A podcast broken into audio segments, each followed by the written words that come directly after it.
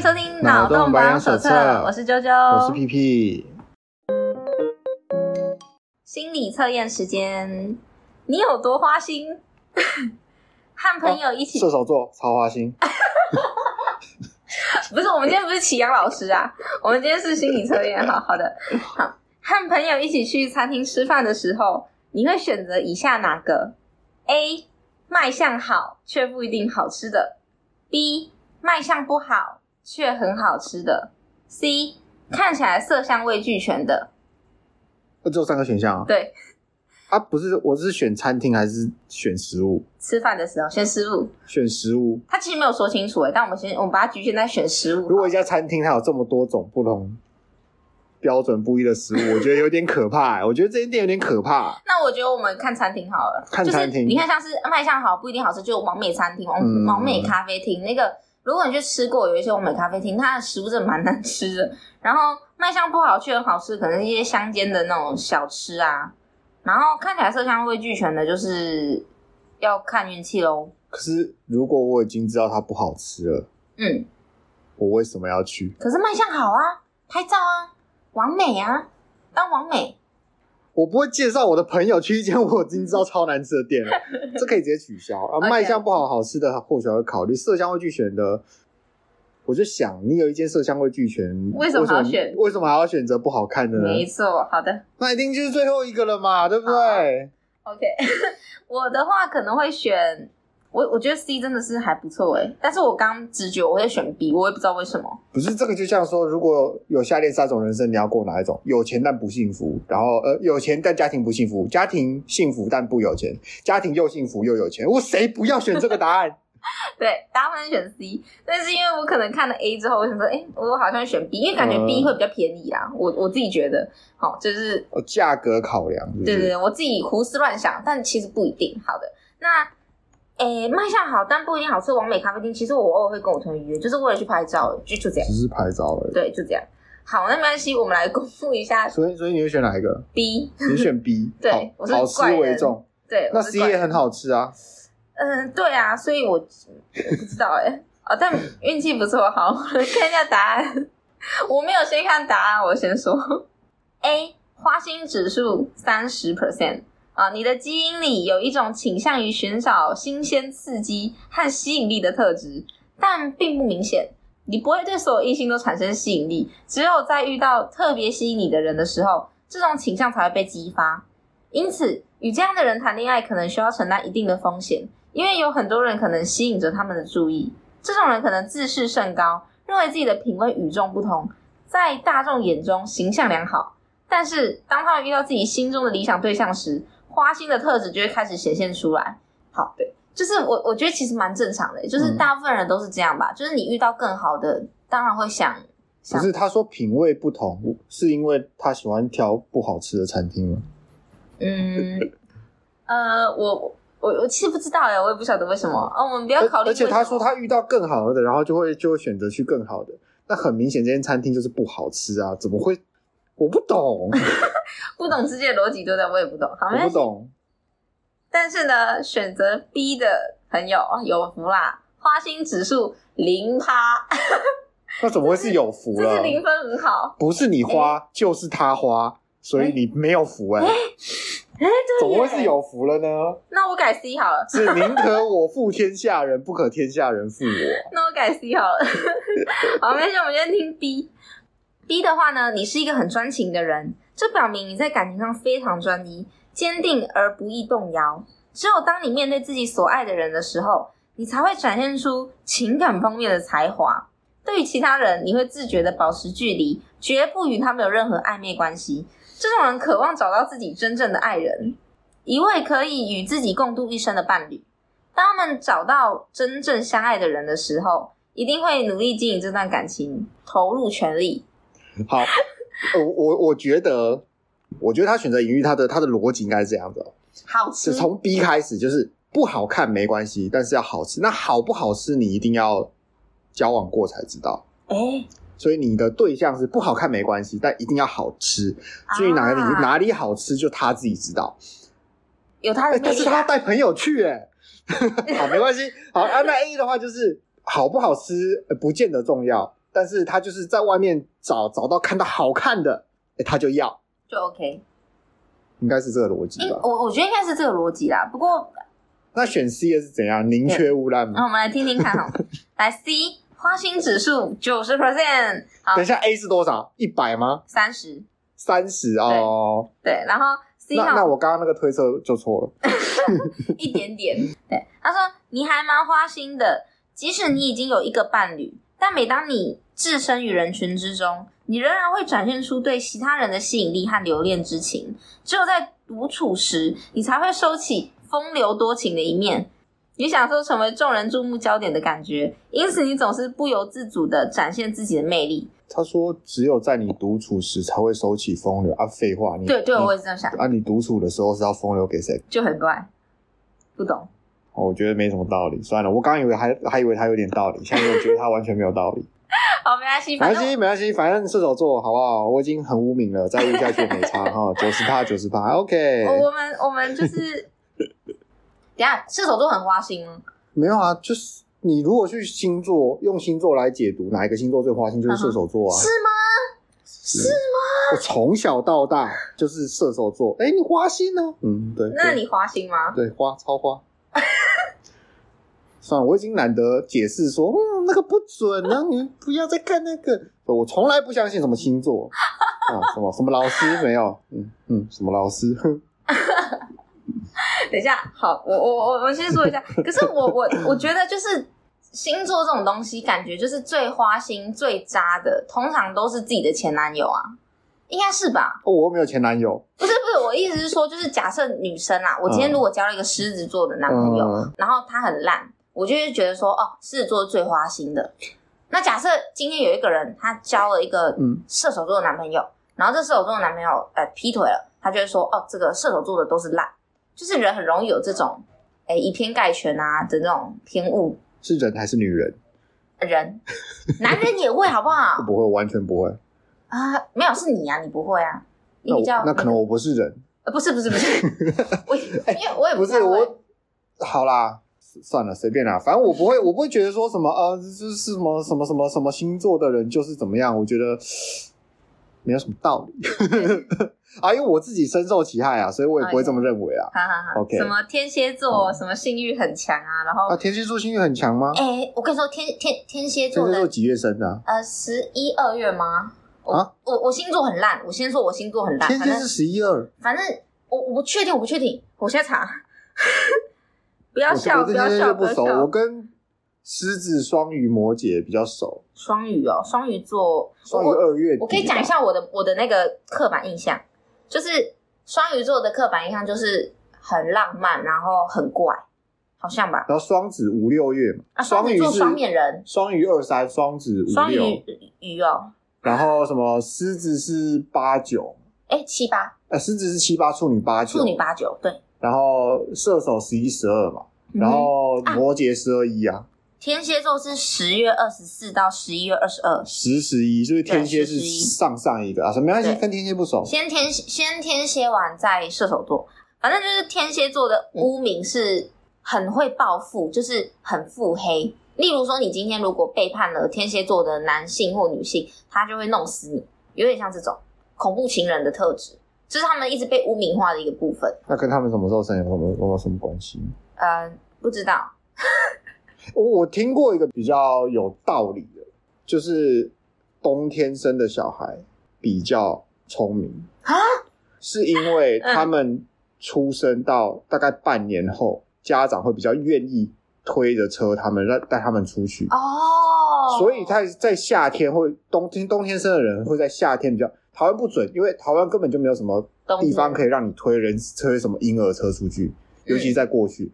嗯、那只有有钱人比较聪明，哎、欸，对，有钱人才会这样，好，没钱人就直接关在家里。好，所以他们他们会比较容易在很很小的年纪的时候就接触到外面的世界，会接触到各种人群，然后各种不同的东西，哦、就是他不会每天在家里面，哦、然后比较早，他比较早接触到这些东西，所以。等于说他相对的比较多时间嘛，就在小孩子年幼的时候，你多人家半年，你就是多人家大概几分之几的生命。他可是冬天的小朋友出去很冷诶、欸。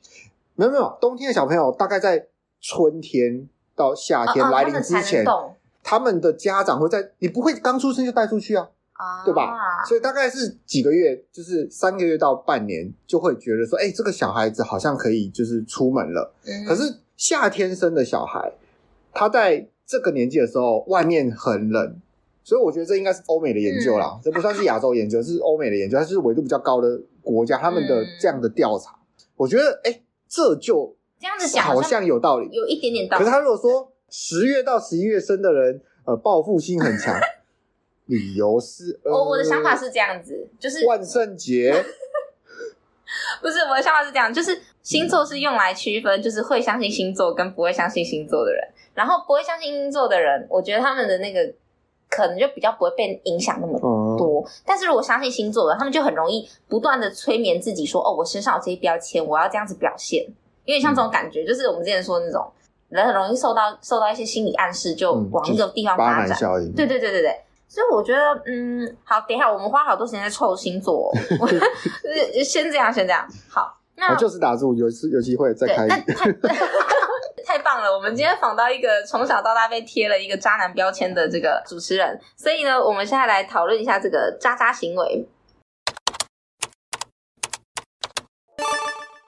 不是渣男，是花心。花心跟渣男有点差别。渣男跟花心差别是？因为你有可能你根本就没有交往，你只是觉得我喜我喜欢 A，然后觉得 A 好像没什么机会，又喜欢 B，哎、欸。这时候就是贴上一个花心的标签哦哦，但是渣的话，你真的是要做一些伤害到人家的事情才叫渣。哎，对也好，对吧？你没有交往没机会渣啦。说实在的，你没交往前你要渣什么？我真的渣不起来，对不对？是不是都是孤独的花心？有没有？所以渣男就是那些受欢迎的人啊。同时花哎，应该这样说，花心是基础，渣男是你要同时花心又有本事。不一定，不一定。渣的话不一定要花心哦，就是。比如说 A 跟 B 交往，两个人交往，那其中一个就是践踏另外一个人，他不见得要去跟 C 交往，或是跟 C 拉塞，他只要践踏另外，我就觉得说，哎，这就算渣的一渣了吧。可是我觉得这比较偏烂人哎，因为渣男我会把它连接到就是很爱劈腿，包含但不限。好好好，那我们现在的定义，我们重新定义一下，渣男的部分就是他践踏别人的真心。对你呃，家暴渣不渣？渣。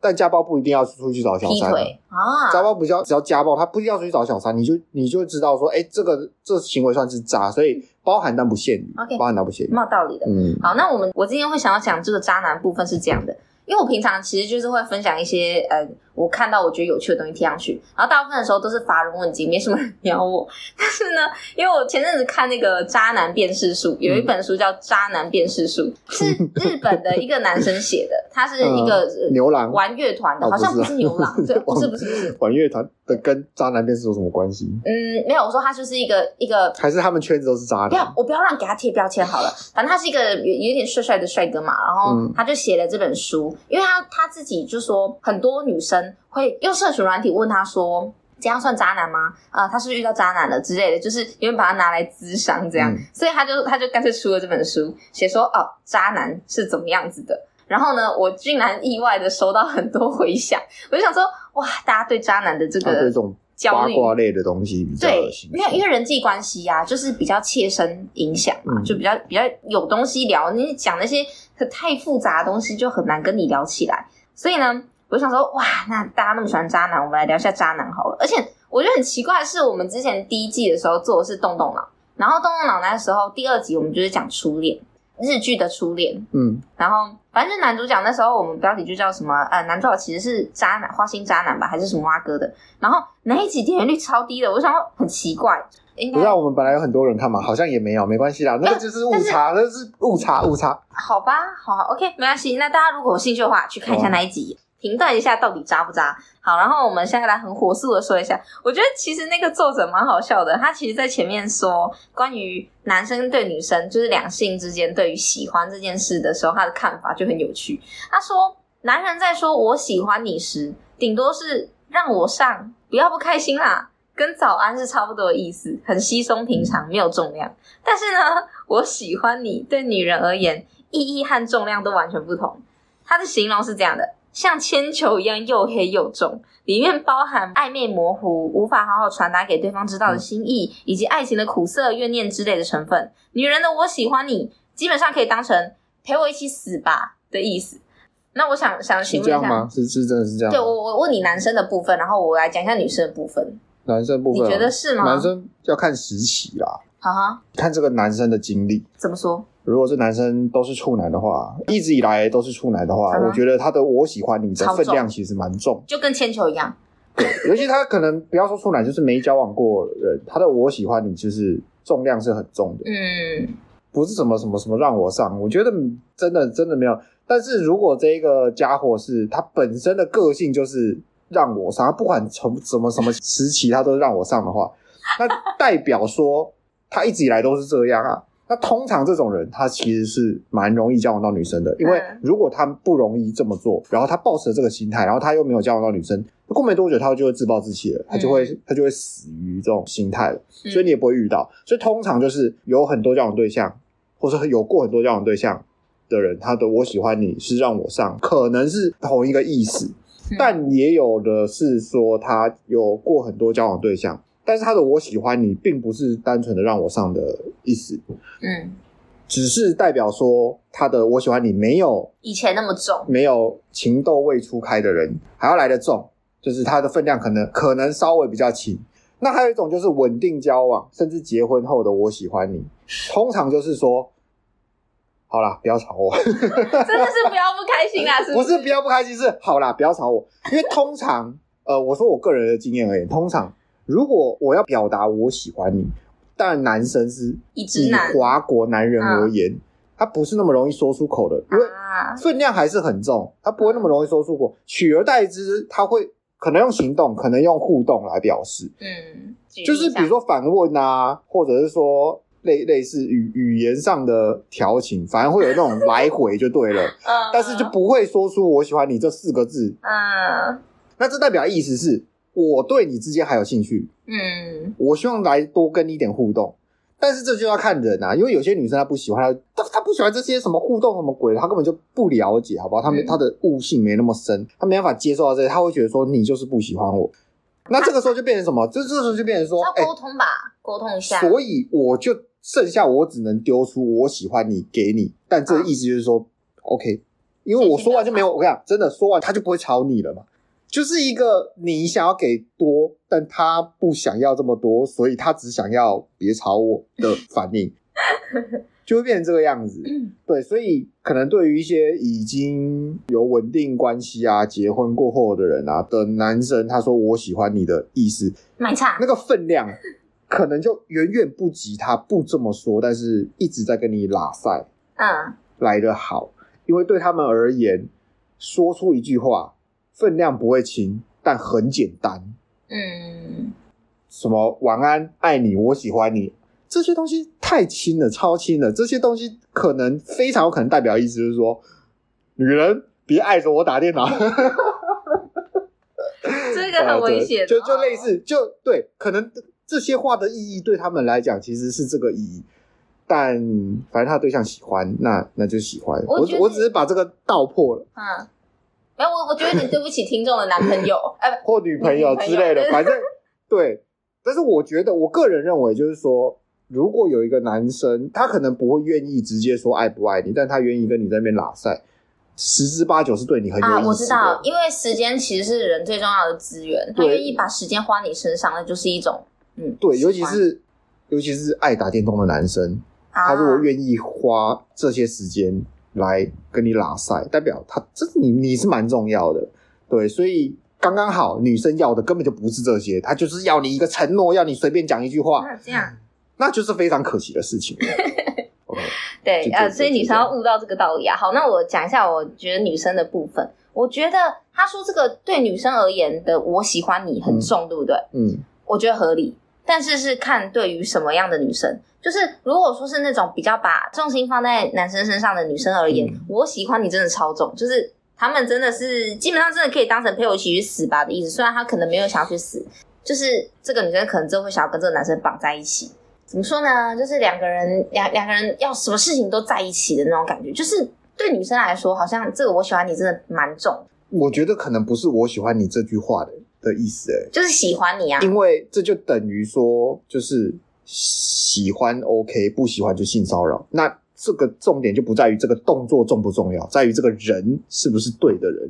就我喜欢你不重要，重要的是是不是他对的人说出来的吧？对啊，呃，但但是其实我觉得这好像还是很看人，我觉得不能因为不是什么随便某一个人来、嗯、来说我喜欢你这句话就很重。对啊，我觉得是看人，我觉得还是看人。所以我认为，我个人认为，他并不是真的在说这句话的意义啦。我觉得反而比较像是说，是谁说的？我觉得重要的人随便说句话，意义反而也很重，对吧？嗯，好，我觉得应该是还是看人，然后还有看就要综合啊，不能，我觉得这样有一点太那个片面了。对，好，没关系。这个作者他分享了很多，就是关于渣男的什么动作啊、行为啊、判断方式啊。那我觉得基本上还可以，还准。但是因为它里面的内容都还蛮浅的，所以基本上会这样子做的男生，很明显那一定是渣男。就像是他对，比如说他会动手打女生那种，一定是呃糟糕，你不会选的男生，因为像是这样。所以有的他会动手打女生，还是他会动手打伴侣？都是啊，打伴侣啊，所以不能打人。都不能打人啊！对，我我没有，它它里面没有列到这个。我的意思是说，就是它里面的标准有一点像是这种，就是你一看就知道说啊，这这个这男生一定不好。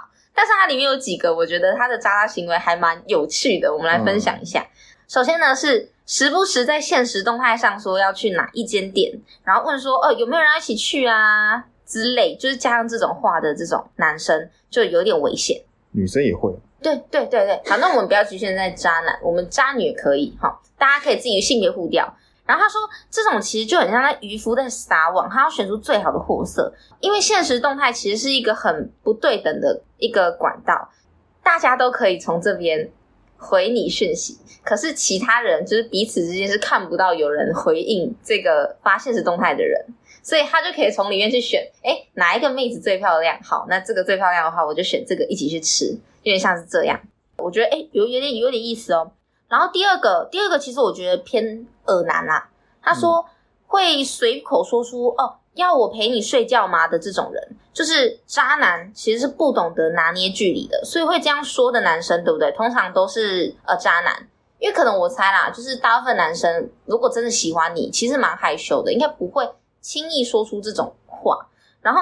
我自己个人是觉得说，会说这个的不是渣男不懂拿捏距离，我觉得他是故意的，他就是在看说，哎，有没有运气，刚好这个女的想要约啊，想要约报税啊，还是干嘛的，就中了就中啊，你觉得呢？不可能，哎，不是你你这个用正常逻辑来讲的话，但那这分两种情形，一种情形就是，哎，他是真的就是啊，我在我就是在撒网啊，反正我就是撒到一个是一个嘛，嗯、对不对？那另外一个就是，哎，你可以想想看一个情境，就是这男生是你有兴趣的，高度兴趣的，嗯、对不对？就是说，他如果说我喜欢你，你就会爽到飞上天的那一种。那他如果说他如果在对的时机问你要陪睡觉吗？哦你还不飞两次吗？哦，对不对？就是你所以你说暧昧要交往，或者是或者是他在对的时机，你反而会希望他可以说出这句话。哦、那如果如果在对的时机他没有说出这句话，你反而会失望的那一种。呃，你就不能说他是哦？问说我要陪你睡觉吗？哦，不好，你一定觉得超棒啊！所以我觉得还是要看，因为这句话没有到很，很渣，就是看场景啊，看他没有到很冒犯，你知道吗？嗯、就是要看情况。有些话是不管怎么样都是冒犯的，比如说，哎，你很胖哎，你还吃哦？啊、这是冒犯、啊，这就这就超级冒犯的，就是说，啊、哦，我觉得你照片看起来有点胖哎，你还你确定你要吃吗？啊，这个不管怎么样都是冒犯嘛。可是，哎。需要我陪你睡吗？哎，这看情况哦。因为现在调情，对不对？这对，这要看情况。诶，但我跟你说，我遇过最恶心的是什么？你知道？就是也没有很熟，就是在聊天的阶段。然后他说，就是我忘记说什么，反正发洗澡卡，说哦我要去洗澡，然后回我说要不要我帮你洗？我说啊什么？你在说什么？你知道你在说什么吗？超恶心的。后来没联络，就是这种就不算了吧？这是恶男吧？我不知道啊，你们？这是这是看多熟的问题。不熟啊，就不熟啊。要我就要看前言，就是如果假设你在前面是这种呃嬉笑怒骂的情况，啊、那在这边接一个这种玩笑，没有，就是前面是嘻嘻哈哈的，你这边接这个玩笑，我觉得有连贯性，我给过。啊、就如果是有有这样的连贯性，我给过。但如果你前面不是在一个玩笑的主题，好然后突然。到这边切一个啊，要陪你洗澡吗？我觉得这就不行。可是如果你前面就是说什么哦，你妈屁股超大什么之类的，哦，到这边说，哎，我要去洗澡，哎，那我帮你洗啊，哎，我就觉得说，那你前面都这么样互动了，嗯、那到这边这个互动，我个人给过，但是毕竟你知道现在这个意识高涨的年代哈，就是不要乱讲话。对，没有，可是我，我个人是觉得这有连贯我就给过，因为到。这个倒是还好，这是对我而言，啊、我是觉得还没有到是绝对的有冒犯，就是他还是要看情况。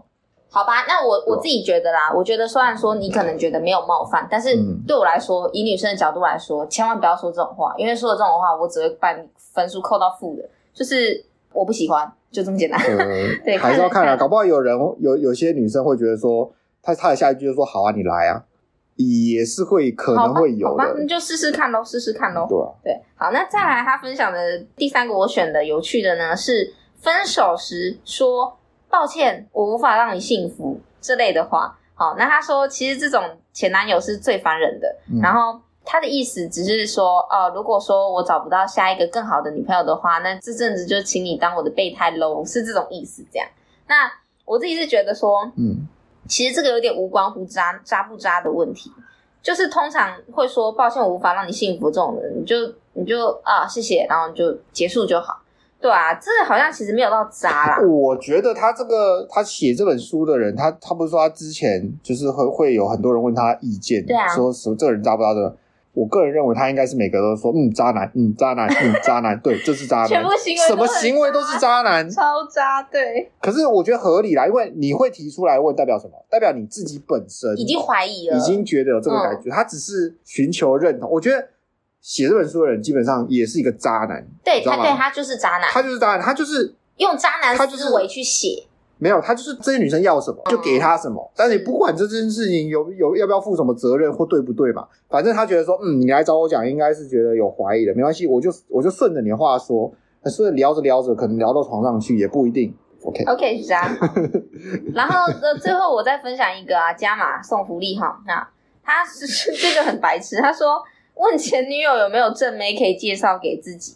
啊，我自己是觉得说这个已经不是渣男不渣男问题，是这个也太丧心病狂了吧？就是你怎么还没封锁对方啊？好啊，那如果不封锁当朋友也是可以。对方叫你 介绍正妹也是蛮莫名其妙，就这种男生你也不会要了吧？嗯，不一定啊，就看情况，就是看反正交往过嘛。那你看你们是怎么分开的啊？然后如果分开的理由是那种人神共愤，没有人可以接受的话，那问这种情况就是当然 不可能成立嘛。可能是有一些情况是哦，你们知道你们之间不合适，但不是不是说什么谁有多烂，只是就是不适合，不适合交往，但适合做朋友。那这样问有没有办法成立？我个人觉得在某些情况下可能是可以成立的，但是你不要直接问正妹好不好？拜托，我觉得很北蓝。就是那你不就是表明了就是你不够正，你的对象就是你要挑的是正妹。那你既然前面那个你们觉得不适合，代表什么？代表你现在问这个人，你觉得他不够正，你就是拐着弯说他是丑嘛？那可以不要说问问看有没有适合的女生就好，你不要问说什么有没有正妹可以介绍，对不对？就是适不适合是另外一回事，适不适合没有好坏嘛，对不对？那如果假设你们分离的理由是是不适合而已，那请他介绍适合的人，我个人认为还算可以。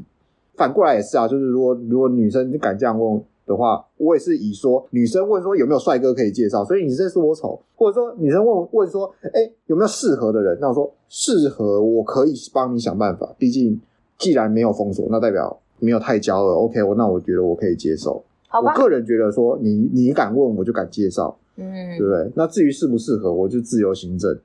好吧，我自己个人我是不可能会去找前任帮我介绍的，自己去找就好了，干嘛要找前任？反正呢，总之就是这个渣男辨识术里面的内容，就是很娱乐啦，娱乐、嗯、性，就是看一看，然后吐槽一下，还蛮开心的。这样，我觉得就是那种可以跟着读者同一个鼻子出气，就是对对对，会会去看这本书的人，通常都是遇到了你已经知道这是渣男的人，你你所以你觉得你是有遇过渣男的人，你寻求认同感才会去看这本书，然后看着看着就觉得嗯越来越认同，然后越看越兴奋。对，所以呃冷静呃冷静。好的，反正不管怎么样，我们来稍微介绍一下动漫界的四大人渣之首。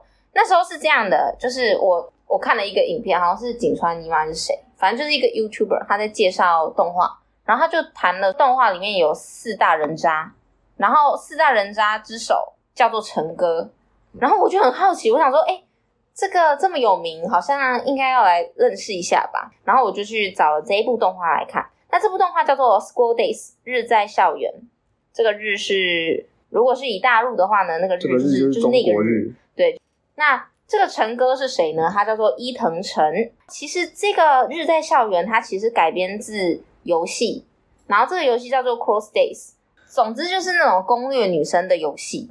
好，然后有一些色色的图纸啊，对对对对啊，稍微介绍一下，稍微介绍一下里面的内容。因为这个游戏它的那个。比较古早，好像十几年前，所以它的动画的画风也其实很古早味。那我觉得，如果说大家看了那个画风，觉得说哦，我不行诶，我不想看诶，那可以直接听。但是如果说想要去看一下这个有多渣的话呢，我是建议自己去看过啦，因为很精彩，最后的结局很有趣，非常有趣。所以嗯，如果真的不怕被暴雷，再继续听下去。好，那稍微介绍一下这个陈哥。陈哥他其实就是一个很普通的高中生啦，啊。介绍是说长得是普通，但是我觉得应该算帅吧，不然为什么那么多女孩子喜欢他？反正他就是一开始看起来很纯情，他暗恋上了每天在电车上遇到的隔壁班同学，一个女孩子很漂亮，叫做岩野，身材很好，又长得漂亮。那他喜欢上这个女生之后呢，某一天他就被他的那个隔壁的同学西园寺世界发现他喜欢这个女生岩野，然后呢，他就说：“哦，那我来帮助你跟这个盐业交往。”那大家听到这里应该就知道说：“哦，这个叫世界的这个女孩子啊，呃，不简单。通常这种要帮你追女生的女生，大部分都是绿茶啊，小心一点，小心一点。因为在游戏里面，就是这个陈哥他的行为跟性格，因为是游戏嘛，所以会跟这个伊藤诚就是你，对，就是你，就是你，所以根据你的选择做决定。然后游戏里面的不同结局，其实就是反映各位玩家的那个个性。”所以呢，如果说人渣剧情出现，基本上就是呃，您是一个人渣这样。好，那因为这个游戏可能很很红吧，所以就被改编成了动画。是这个动画做出来之后，真的是变成世界名著啊。对，真的是牛皮。对，因为毕竟他有那么多条支线可以选嘛，对不对？他选了一个厉害的支线。那我们来讲一下这个动画，我要真的是要彻底爆雷了，所以大家如果想要去看动画的话，先看完之后再回来。好好，反正这个这个成哥呢，他是一个很优柔寡断的男生，他很容易受到别人控制，基本上就是受到欧派的控制。胸部，欧派是胸部吗？应该是胸部啊，哎，是胸部啊，好，对，反正就是这个伊藤诚会受到受到肉体的控制，就是任何人都可以用肉体去诱惑他，他就会觉得说，哎，这个女生不错哦。我我觉得在动画上面表现出来，应该是说他原本本身其实是蛮单纯的，嗯，但是被带坏，西园寺世界就是。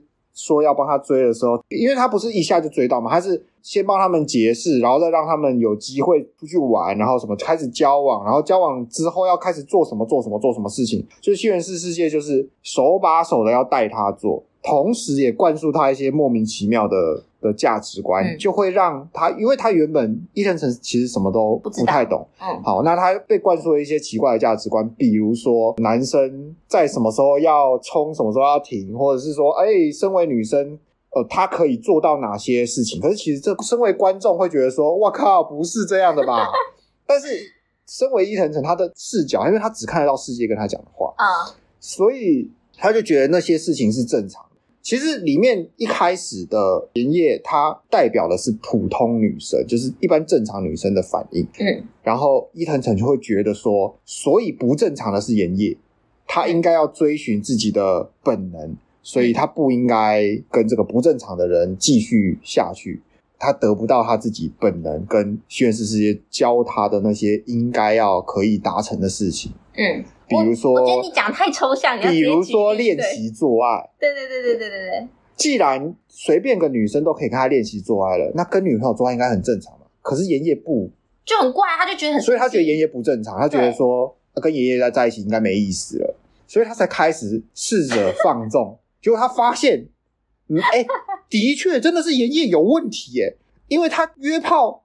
超超顺利，他的他的约炮之路真的是一帆风顺，嗯，所以他就更加坚信了这件事情，所以他觉得说，哦，这就是他的本性，他是他本能，他觉得这样是正常的，所以他就慢慢开始就是坏掉了，他就变成说追寻自己的本能这样。对，我真的觉得这为什么是世界名著，是因为它真的很夸张，我觉得大家一定要去也不一定啦，好了，不一定要去看。但是如果去看，会觉得很好笑。就是他甚至是在那个呃，反正他就是他可能跟 A 女有上床过，还是干嘛的，然后突然被 B 女发现了，然后他就看着 B 女，然后也不管那个 B 女，就开始跟 A 女开始拉鸡之类的，就是毫无羞耻心。对，附带的是说，嗯，不只是什么约炮纯粹，是因为说。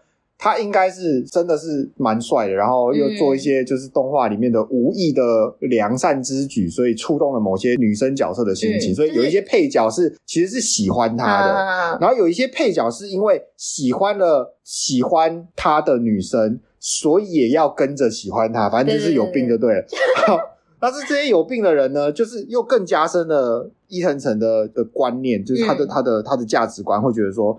原来这才是，这些都是正常的。嗯、我虽然现在做的是正常的，所以我要继续做下去，所以就导致了后面这一连串荒谬的事件。反正大家都有病，就对，真的是全世界都有病，让让最后大家都有病了。好，然后我我最后就直接爆雷喽。反正就是这个男主角，对不对？因为他真的是做了一连串很夸张。反正在看到后面的时候，我已经在看，就是事情还可以有多荒谬，就情况从糟糕变得难以理解了。嗯，然后最后一次提醒，爆雷，对。就是这个渣男城，他终于终于做了一件啊悲剧的事情，哎、欸，其实也是蛮合理的啦，都做的时候都不避孕，所以呢，这个绿茶婊世界不小心就怀孕了。啊，为什么会怀孕呢？因为他们怎样练习，怎样练习捉爱啊？对，啊，呃，每 天捉，每天捉，然后又又啊，又练习了很多次啊。对啊，对啊，就就怀孕了，这必然发生的嘛，对不对？而且他捉到最后就成为正宫了。总之是这样的。那这个世界怀孕之后。他就叫他，欸，把孩子打掉。我们都还是学生，不要不要做这种事情，因为很麻烦。这样，然后这个世界当然就很生气呀，他当然就崩溃了，他就开始大吼大叫，然后在在班上直接说：“哦，这是你的小孩什么的。”反正就是大吼大叫，让全班都知道了。嗯、这个渣男陈，他当然就觉得说，陈哥就觉得不爽，就是哎、欸，你发什么疯啊，烦死了，关我屁事哦，我不要，不要烦我。所以他就跟他说，我要跟你分手，他就要抛弃这个世界。再把人家肚子搞大了，然后又又把人家抛弃，嗯、所以其他女生也不喜欢他了，就约炮也约不到。应该说，其他女生本来就是以一个健康的心态在跟他约炮，然后所以突然发现到说，哎这个约炮有风险，所以要先不要，要先详阅这个说明书哈。对对对对。但是那这个时候的妍叶，因为他原本是个正常的人，但是他因为接受到这么多冲击之后，他自己就是有点坏掉了，然后就会觉得说他。大家都不喜欢他，那这就是我的机会了。哎、欸，我超爱，所以我 我应该要赢了吧？因为他一直以来都是输家。简单来说，他一直以来在这个多角恋里面，他都一直是输家嘛。虽然他一开始超前了大家，对。好，那他觉得说，哎、欸，他他现在要赢了，所以他要更加这个努力，努力，对，加把劲，对不对？那他现在唯一的阻碍就是，呃，世界好像要变正宫，因为她怀孕了。结果他发现说，陈哥。